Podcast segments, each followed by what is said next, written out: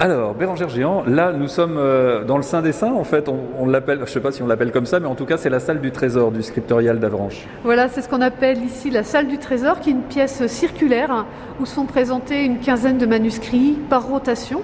Alors, on, y remarque qu'il fait beaucoup plus frais euh, que dans les autres pièces du musée et euh, c'est un petit peu sonore. Tout ça, c'est lié à la climatisation qui est nécessaire pour la bonne conservation des manuscrits. Ils doivent rester à une température, à une hygrométrie euh, ambiante euh, qui est toujours assez stable. Euh, donc, on doit éviter au maximum les variations et tout ça dans un objectif de les prolonger dans le temps pour les montrer le plus longtemps possible aux visiteurs. Donc, une nouvelle exposition cet été ici au, au scriptorial d'Avranches. Alors, vous avez pris un thème particulier, évidemment.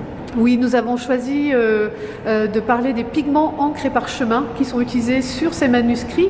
Donc, euh, ce qui est intéressant, c'est de voir que, par exemple, pour le, rouge, hein, qui est une couleur qui revient très régulièrement, on peut dater précisément euh, que le vermillon est apparu après 1060, ce qui permet de facilement dater un, manuscrit. Alors, ceux du Mont-Saint-Michel étaient assez bien connus, assez bien documentés, mais on peut appliquer peut-être cette méthode par la suite à d'autres euh, monastères ailleurs en France, et ce qui permettrait, euh, par analogie, de donner des bornes historiques. En regardant ces manuscrits, je me dis qu'il fallait vraiment avoir de bons yeux pour pouvoir déchiffrer tout ça. Oui, effectivement, euh, c'était euh, la, nécessité de sauvegarder le maximum de parchemins pour pouvoir écrire le maximum de choses. Et puis le, le type d'écriture choisi euh, fait qu'effectivement, il fallait être capable de déchiffrer. Là, on voit qu'on a très peu d'espace hein, entre les mots, donc il fallait vraiment avoir une habitude de lecture hein, pour pouvoir déchiffrer tout cela. Est-ce que c'était quelque part pour euh, réserver euh, la lecture de ces ouvrages à une certaine élite qui pouvait déchiffrer ce type de calligraphie?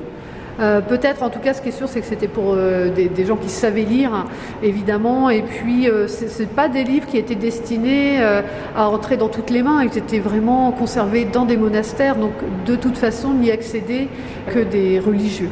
La salle du trésor du scriptorial d'Avranches que vous découvrirez donc après un parcours muséographique sur l'histoire de l'abbaye du Mont-Saint-Michel, les procédés de fabrication du livre et des parchemins faits à partir de peaux de mouton ou de veau.